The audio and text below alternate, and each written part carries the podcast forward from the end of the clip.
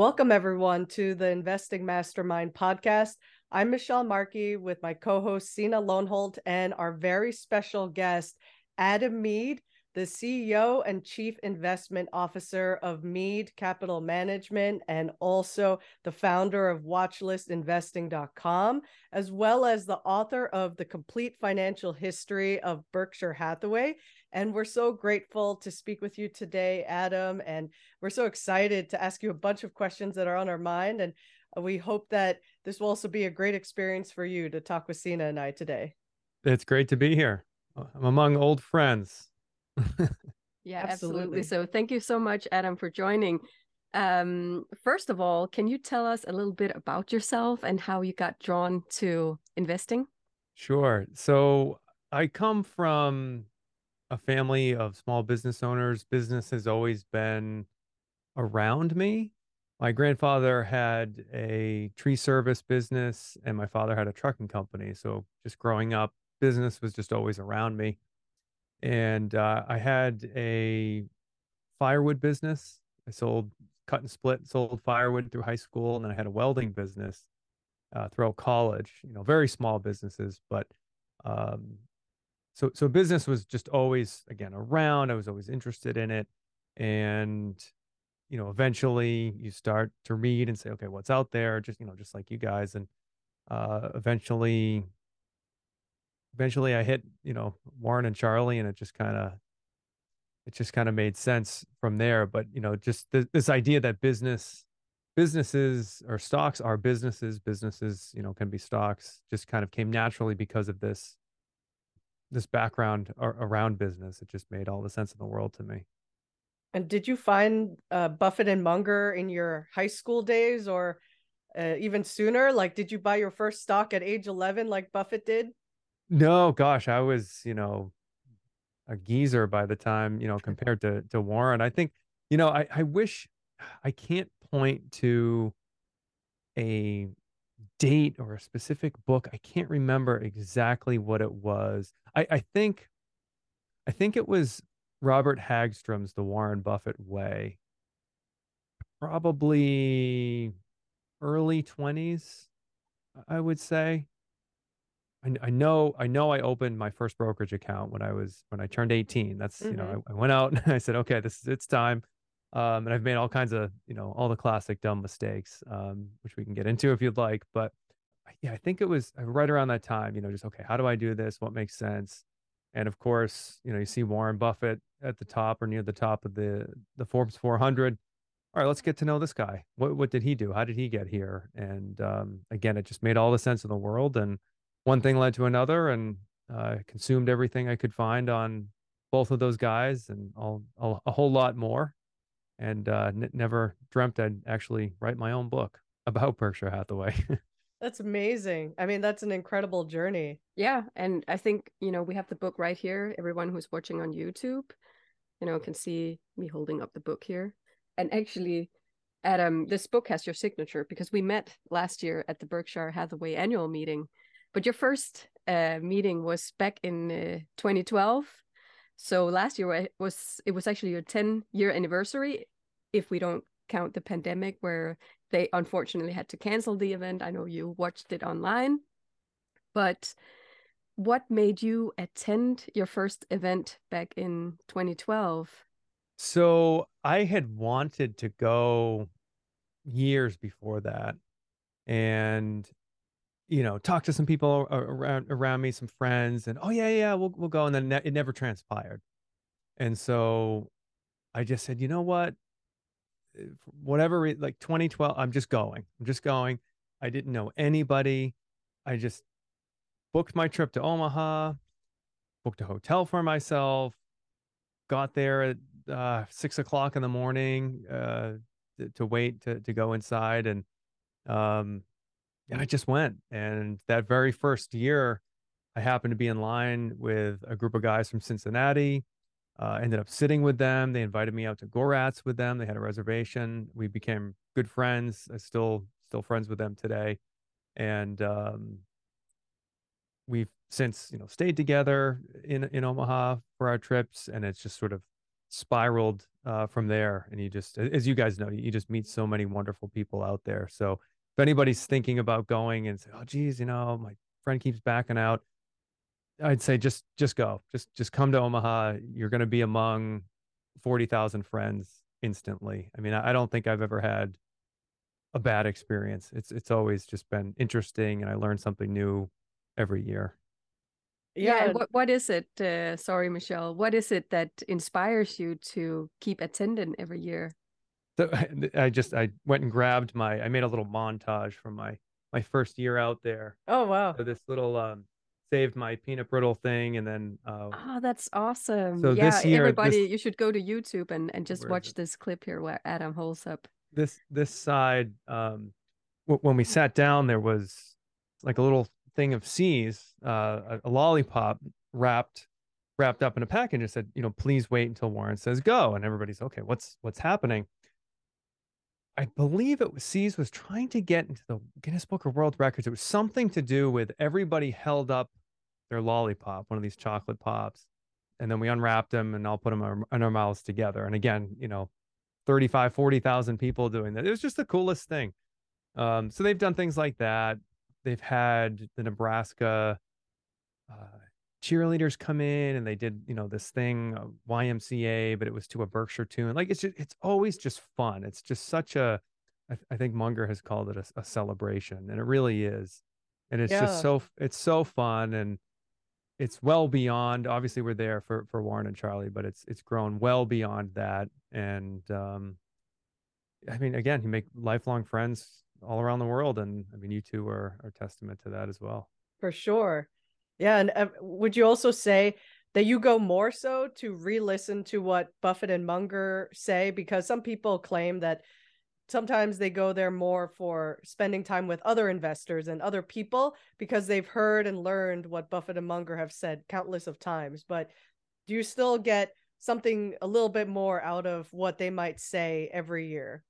Definitely. There's a little bit of both. I'm not a religious person, but I liken it to going to church where you know what you're going to hear, and you've probably heard a similar story before, but you get something different out of it, or it's a refresher, or, you know, what have you. Those, I hope I'm not offending anybody with that analogy, but I mean, it really is like that for me. So there's a little bit of both. I mean, now that the meetings are recorded and I know I can go back and watch them, I'm a little less glued to my seat. The first time it was like, okay, don't drink, you know, too much coffee in the morning, because you don't want to have to go to the bathroom while they're talking, you know. So I'm a little less, you know, if I see someone in the exhibit hall, I'll talk to them even while the meeting's going, or you know, that kind of thing. But I've never once thought I was bored sitting there after 10 years. Listening to them, because it's always, they may say the same thing, but they say it differently, or they bring it into context for the current environment, or you're a different person, so you hear it differently. I mean, I've, as part of writing my book, in addition to going through 10,000 pages of material, I read and watched all of the annual meetings going back to 1994. I think it was like 3,500 pages. And maybe 140 hours worth of material. And I've gone through that 2 or 3 times probably. And I even watched some clips now, and it's just, I don't know, it's maybe I've drunk the Kool-Aid or what have you, but I just can't get enough of it, even if it's the old stuff, because you just learn stuff. You learn new things every time. It's just timeless. I think that's kind of the biggest thing. There's a saying like, repetition is the mother of skill. So, you know, you can never hear it enough. And there's always, I mean, one of my favorite things is when I'm sitting there and Warren Buffett makes me feel stupid. And what I mean by that is, like, a couple of years ago, there was this whole big hullabaloo about Coca-Cola and their compensation program. And a professional investor said, oh, you know, I won't go into all the details, but even the professional investor got it wrong publicly. And Warren Buffett, in the matter of a minute, completely just cleared it up, and the thinking was just so clear. you know, I think it's witnessing and experiencing that clear thinking that you can then apply to your own investment process. And I always come away from the weekend just so rejuvenated and just ready to go. And it's just wonderful. And I wanted to also ask if you think anything will be different at Berkshire this year. Like, do you think a successor CEO to Buffett will be named? And if so, who do you think it might be? Well, I think we've already sort of settled on Greg Abel. That was my choice. And I did put it in the book. That was my bet. So it is in print. So was it, I think it was last year, they sort of officially named Greg as, not as CEO, but certainly heir apparent. And if anything were to happen to Warren, he would be the choice, but the board, you know, of course, always reserves the right to do something different. But I think it will be Greg. I mean, it could be this year that they come out and say, Greg's the guy. And honestly, I don't think anything will change. I think he's already sort of doing the job. Everyone kind of knows it's him already. He's been in this vice chairman of non-insurance operations for a couple of years now, I think 2018 officially. And I mean, I've talked to some of the managers about him, and they have good interactions with him. He participates, you know, he learned at the feet of the master, and now he's able to apply this hands-off approach to those folks as well, while also being knowledgeable about their businesses. Mm-hmm. So I think it will be Greg. I don't know. You know, I think they've done a really good job of this transition. I think it will. Munger said it a couple of years ago, you know, do you think Warren would spend all this time building this business and all of this and just forget about sort of this, the end game, the transition? So I would not be surprised if they just came out and said, you know, Greg's the guy and he's going to be CEO starting now and I'll be executive chairman. But really nothing would change even if the title happened. So mm-hmm. There is a proposal to split the chairman and CEO role mm-hmm. By a shareholder. So I don't know if they would not do that just to say, hey, you know, geez, we're not giving in to shareholders' pressure and wait another year until maybe that dies down. But I'm 98% sure it will be Greg Abel. Okay. And I know those proposals keep getting shot down, and we haven't seen anything that, at least as far as I can tell, that Warren Buffett is falling prey to senescence. I know you asked that question to his best friend, Charlie, at the Daily Journal meeting. And I was laughing very much at Charlie's response to you back then. Well, at one point, Warren called Charlie his canary in the coal mine. Charlie's 7 years older, so you know mm-hmm. if Charlie's still living, well, geez, you know, you still get a good 7 years out of Warren. It really is amazing. And again, you go there, and Warren gets these questions, and he's talking about, I don't know, a number of policies at Geico or some event 50 years ago, and you really get to see this incredible mental capacity at work. Time will guarantee that he will not be there forever. And it could be sooner or later, but I think right now we're lucky to have them. I think we're, I don't want to say on borrowed time, but certainly to have these two guys well into their 90s and with Charlie almost 100, that's, we're pretty lucky. Adam, we need to talk about your book. It's incredible. I really, really admire also how much work you put into this book. It's incredible. You mentioned it earlier also, 10,000 pages that you needed to read. And just, you know, not only Berkshire Hathaway, but also about textile mills in general before Berkshire Hathaway became this conglomerate. It was a textile mill. But, you know, why should people that are new to investing, why should they read this book here, The Financial History of Berkshire Hathaway? Well, and I should offer a disclaimer. The title is The Complete Financial History of Berkshire Hathaway, but of course, the second I published it, it became The Incomplete Financial History. So it does end in 2019. I probably will do an update, you know, through 2024. It'll be another 5 years. But I think, and I used the word in relation to the annual meetings of timeless, the word timeless. I think the history of Berkshire Hathaway, the examples might feel old and some of the numbers might feel small, but in proper context and looking for those timeless lessons, I think they're going to remain relevant forever, or at least for a very long time, because it's just the basics of business. And I think, you know, one goal I had for the book, I kind of wrote it for two audiences. One is the existing Berkshire shareholder, the diehard fan, already has done a lot of the work that I did even to write the book, and maybe just wants to use it as a reference guide or refresher on a particular year or a particular decade. And that's fine. I'm under no illusion that everyone's going to make it through 750 pages of my 2.5-pound book, according to Amazon.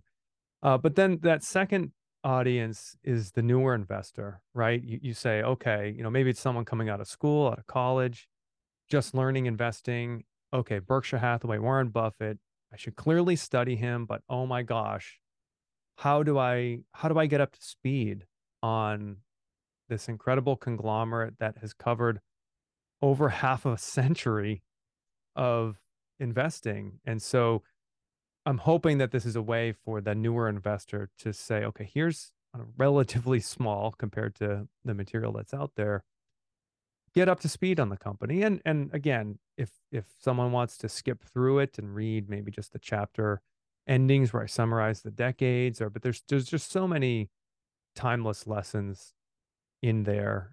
You know, starting again, you mentioned, Sina, the textile mills. They're ancient at this point, right? But the fundamentals of that business, working capital, competition, you know, the decline of the industry, return on capital, all these basic things, these are timeless building blocks and principles that studying this very simple business, you can then apply, and you can see how it's applied at Berkshire and without Berkshire, outside of Berkshire over time and in your own investing process. So I think, and I hope that it does help the newer investors as well. Yeah, for me personally, I really like to use it, you know, like if I read an annual letter, 1986, need to go back and just, you know, what's it he said about owner's earnings. And then, you know, now I also have your book, you know, to further dive into that year, or, you know, certain topics that I want to revisit. So I really like to use it like that. And I think it's definitely a book that's, you know, investors should have on their bookshelves to be able to look up certain eras, or, you know, just look up certain concepts from Warren Buffett style investing. What are some of the key financial lessons that beginners can learn from studying the history of Berkshire Hathaway? Yeah, I think, and I hope I've done a decent job of highlighting it. There's a lot of the details in there in terms of just sort of the what happened, but the lessons and the principles. I think, again, starting at the beginning, just sort of the basics of business. How do you look at a balance sheet or an income statement? What is important? And I've tried to pull out those lessons and attach them to something that's real. But again, it's just sort of, what are the basic building blocks? Do you understand the business? Can you value the business, right? And so you get to walk through, some of it gets a little bit maybe esoteric when you get into insurance, and, you know, you start talking about reinsurance and supercat and excess of loss and, you know, deferred charge, all these sort of accounting terms. But if I've tried to take, again, those moments where Buffett, whether through his writings or his speeches, it just sort of hits over the head. Oh, okay, this is how you think about that. I've tried through my own understanding of it to convey that in the book. And so I'm thinking about writing another book that sort of pulls out these key lessons and just really distills them away from sort of all the detail. But those lessons are in there. And again, you can see Warren walk through starting with Berkshire Hathaway, which is sort of the cigar butt type investment where it was just a quick flip, still struggling through the textile business. You see him get into other industries, allocate that capital. You learn that capital is fungible and go into any industry when you have the right manager there. And then as they get into buying other businesses and how the accounting works and how much they pay for these businesses. And what's surprising is that they're pretty simple businesses. It's nothing really that high tech, or, and oftentimes it's the opposite, right? It's the low tech things that Berkshire has gone into. And so you get to see this evolution of the man who started with the Ben Graham type approach and gravitated towards the Charlie Munger type approach of buying better businesses and what that looked like and how he invested in them. And you know, all the way up until today, you know, recently when he, and I say recently, you know, it's been 5 or 6, 7 years now with a company like Apple, but you still see the man learn. And that's fun to be able to sort of reverse engineer. And I've tried to do that in the book as well, reverse engineer these acquisitions and what perhaps he looked for in them, what were the financial metrics. And, you know, if you can sort of forget some of the numbers, but just keep these key principles from the book. Part of a question I had related to that area was, why do you think Buffett stayed in the textile business for so long when he probably realized that there were changes happening, like increased foreign competition? And I know he was remiss to want to let go of a lot of people because it was the livelihood of a lot of employees in the New England area. And why do you think he sort of like took a while to try to reallocate the funds out of what appears to be an industry that's in a slowing decline? Yeah, well, I mean, it was sort of a two-step process. So he recognized it, but he was also slow. So one of the first acquisitions they made was in 1967. They bought National Indemnity Company, an insurance business. That insurance company is now one of the largest, I think the largest in terms of statutory capital in the entire world. But that happened in 1967. He took control in 1965. So as the business shrunk, he started allocating the capital pretty much immediately. So that did happen. I think he was still, and this is part of the evolution of Warren Buffett, still very much of the sort of, again, this cigar butt type of investing. You know, I can milk this thing, right? So there was that dynamic. And then the dynamic of what you mentioned, Michelle, of, and I forget the exact way he phrased this, but he said, basically, if this business is going to not take up a huge amount of capital, we don't have to put any more capital into it, I'm okay keeping this business open in, you know, Fall River, New Bedford, Massachusetts. I'd rather keep it, rather than add a couple of points to Berkshire's returns, I'd rather keep this business open and keep these largely Portuguese immigrants in that area employed. You know, they were all, and I'm just generalizing, but older, non-transferable skills, getting ready to retire. Many of them didn't speak English. This is all they knew. This is all they could do. And so this is even very, very early in Buffett's career. You see this human element to him. And now he compounded the problem, and he said it was even a mistake. He bought, actually, about 15 minutes away from me is a mill called Wombeck Mills in Manchester, New Hampshire. He bought that in 1975. So he was still of the mind that money could be made in textiles. It was almost immediately recognized as a mistake, and the purchase was actually, to get into a little bit of the weeds, they didn't have any of the physical plant or building on the books. It was bought below book value because it was, again, just a dying business. But by 1985, you know, 20 years after he took over, they officially closed down the textile business. But it took him a long time. But I think there was that period was really one of learning for Warren. Okay.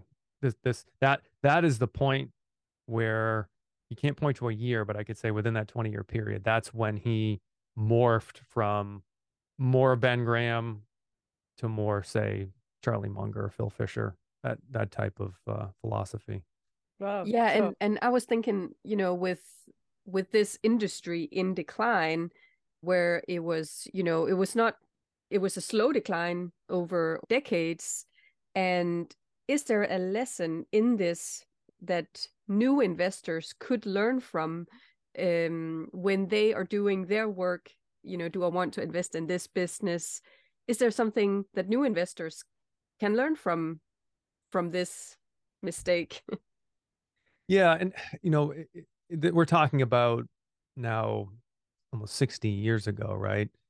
So a lot has changed. And Warren, even in his earlier days during his partnership years, could get involved in a dying business, could flip it. He could buy it for less than working capital or cash per share, make a quick profit and leave, or become sort of an activist and unlock value. Thinking of Sanborn Maps, for example. There are people who can do that today. Those things do happen. Dying, you know, I'm thinking of newspapers recently, where it's a dying business. You can kind of see that it's going down, and there's all this competition. But you can buy it. If you buy it cheap enough, you can make money. And I think there are people that can do that. Me personally, and I think certainly Berkshire Hathaway today, that's not the playbook. I mean, it's really buying better businesses. So I would say for a newer investor, avoid it. That would be my advice. Just don't try to be smarter than the other people that are probably smarter than you. And I put myself in that category. I don't know how to do it. It's much easier, much more fun to buy better businesses.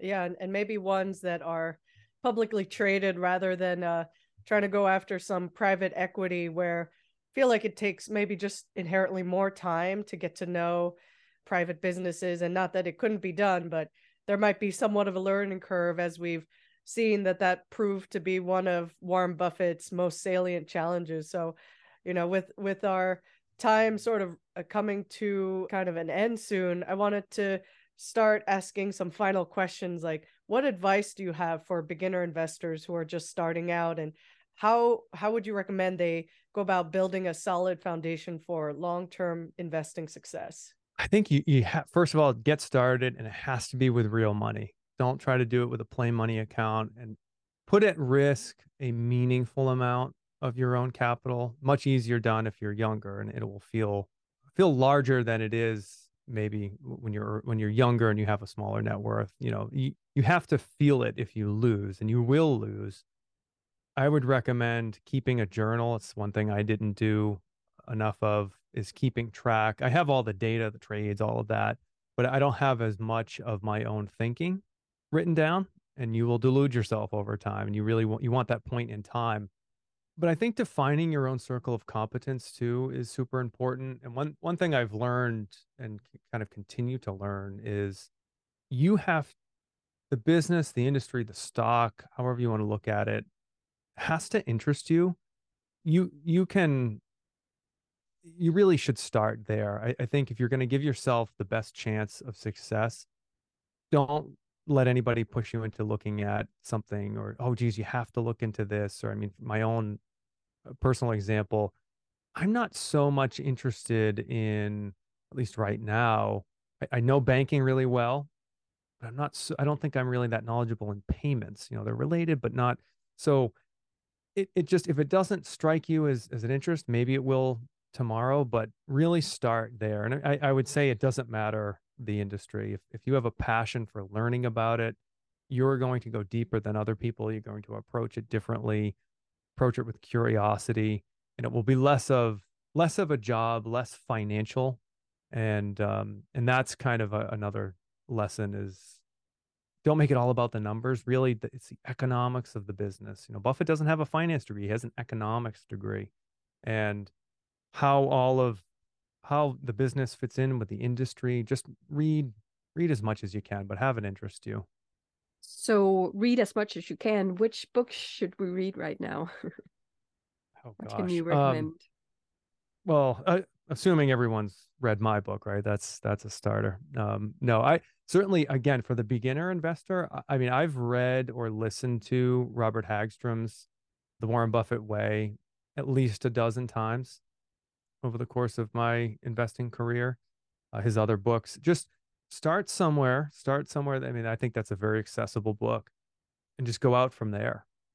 You're going to come across some wonderful people. I mean, I've said, I think even in my introduction or my acknowledgments of my book, I mean, I feel very lucky to have stood on the shoulders of some wonderful scholars that came before me. I mean, Andy Kilpatrick, you know, Larry Cunningham, his work. I mean, just some wonderful, wonderful people and things that they've written. I really like Bruce Greenwald and Pat Dorsey, their work on just understanding the sort of true competitive dynamics. Actually, Bruce Greenwald's book, one of his books is Competition Demystified. Highly recommend that book, as well as his second edition of Value Investing: From Graham to Buffett and Beyond. He really, that book from Value Investing, really, it's almost like Buffett is putting numbers and sort of a how-to to his approach. Like, Buffett's never written a book of his own, but at least for me, Bruce Greenwald's book really just sort of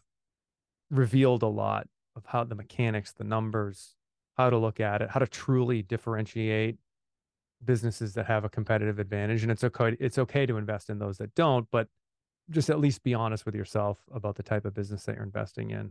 So those are a few that I think would be great for newer investors to start with. Cool. And how about, is there any book you're reading right now? Oh gosh, I'm all over the place. I'm reading the Beartown series by Frederick Bachman right now. Not, you know, it's a fictional account. There's a book called The Grid that I've recently, we just put solar on our house, and I've become increasingly interested in electricity. Yeah, I think I have it over here, actually. The Grid? On the bookshelf, yeah. Oh, okay. Yeah. So again, it's just sort of, and I have, I mean, probably 30% of the books on my bookshelf around my office I've not read. So, you know, you buy them, okay, this is great, and then you don't read it, but maybe 2 years goes by and it's right for you, or something happened where, okay, now it makes sense and you're willing to or ready to sort of receive it. Yeah, and expand your circle of competence. So that's awesome. Yeah, you got to do it when it feels right. And so with that, I also want to ask, where can people find and engage with you? I've been spending a lot more time on Twitter recently. So my handle is @BRK_student.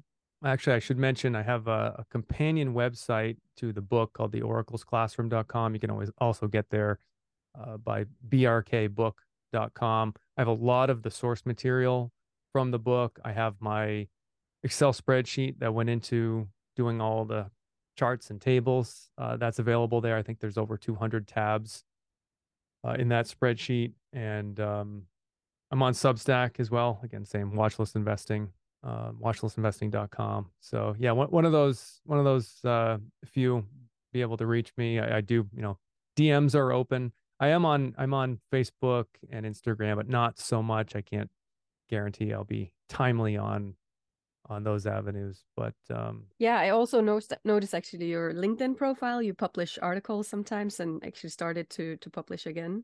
Is that something that you're gonna start doing more? Yeah, I try to. It's tough, kind of balancing everything. I usually post a link to my Substack articles. I try to put out 3 or 4, you know, per month.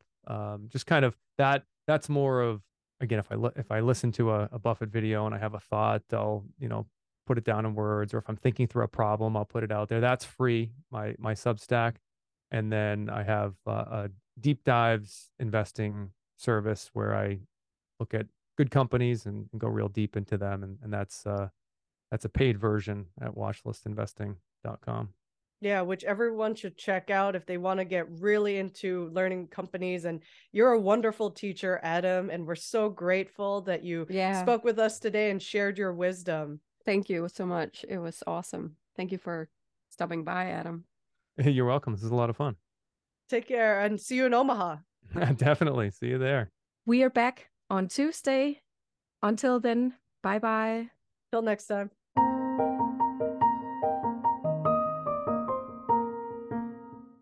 If you enjoyed the show and found the content informational, we would be super grateful if you would leave us a review and follow us wherever you get your podcasts so you automatically get new episodes in your feed. We publish a new show every Tuesday.